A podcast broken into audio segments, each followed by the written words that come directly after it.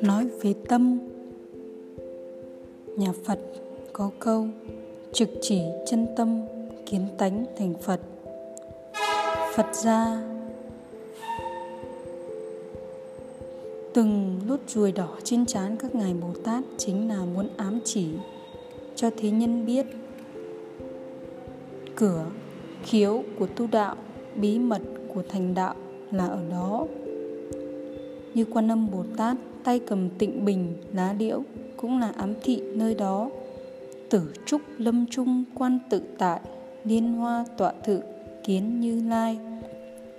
Tích ca mâu ni phật nói, ngã hữu chánh pháp nhãn tàng, niết bàn diệu tâm, thật tướng vô tướng, vi diệu pháp môn, bất lập văn tự, giáo ngoại biệt truyền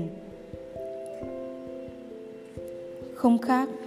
Đạo gia đạo gia nhà đạo, chính là lão tử. Trong đạo đức kinh có viết, cốc thần bất tử, thị vị huyền tẫn huyền tẫn chi môn, thị vị thiên địa căn, miên miên nhược tồn, dụng chi bất cẩn.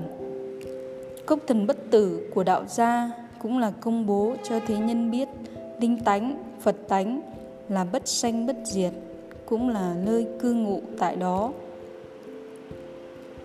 Trong chùa miếu thần minh muốn khai quang, vẽ rồng phải điểm nhãn, thế nhân tu đạo thì phải cầu minh sư, mở cửa chính chính là điểm huyền quang khiếu mới có thể tìm thấy chân tâm này. Trong nhà nho, sớm nghe được đạo, tối chết cũng cam. Đạo ở đây là nói đến thiên tiên đại đạo, là đạo của giải thoát sinh tử. Tất cả đều nói đến cánh cửa sanh tử, là nơi linh tánh sẽ thoát ra bên ngoài sẽ không còn bị chuyển sanh vào lục đạo luân hồi. Trong thiên chúa giáo giêsu cơ đốc bị đóng chết trên thập tự giá điều này ám chỉ cho người đời rằng chính giữa cây thập tự giá có một vị chân nhân bất sanh bất diệt Giêsu cơ đốc tuyên bố với các môn đồ người mà có thể vác lấy cây thập tự giá của mình mới xứng là đệ tử trung thực của Giêsu ta.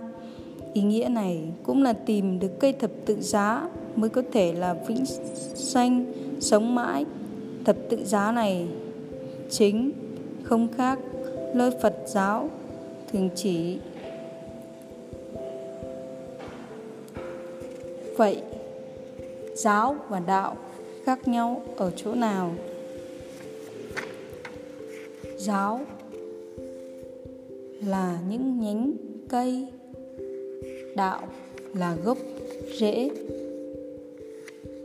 tất cả là vạn pháp quy tâm thì vạn giáo quy nhất. Trên thân thể con người, ai ai cũng có sự tồn tại của linh tánh. Một là người thật, một là người giả. Người giả chính là xác thân của chúng ta do tứ đại giả hợp.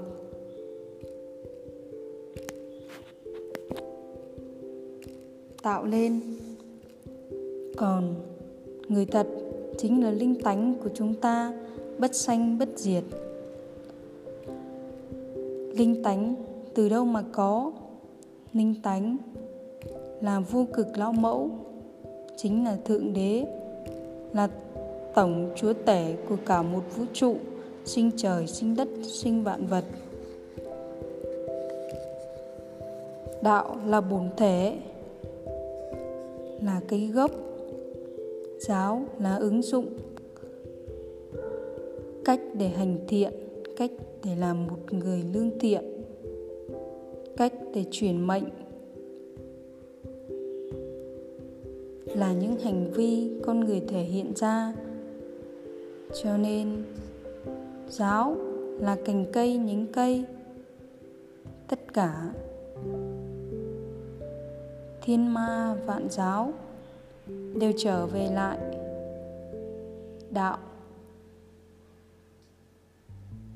Đạo là nguồn gốc của giáo.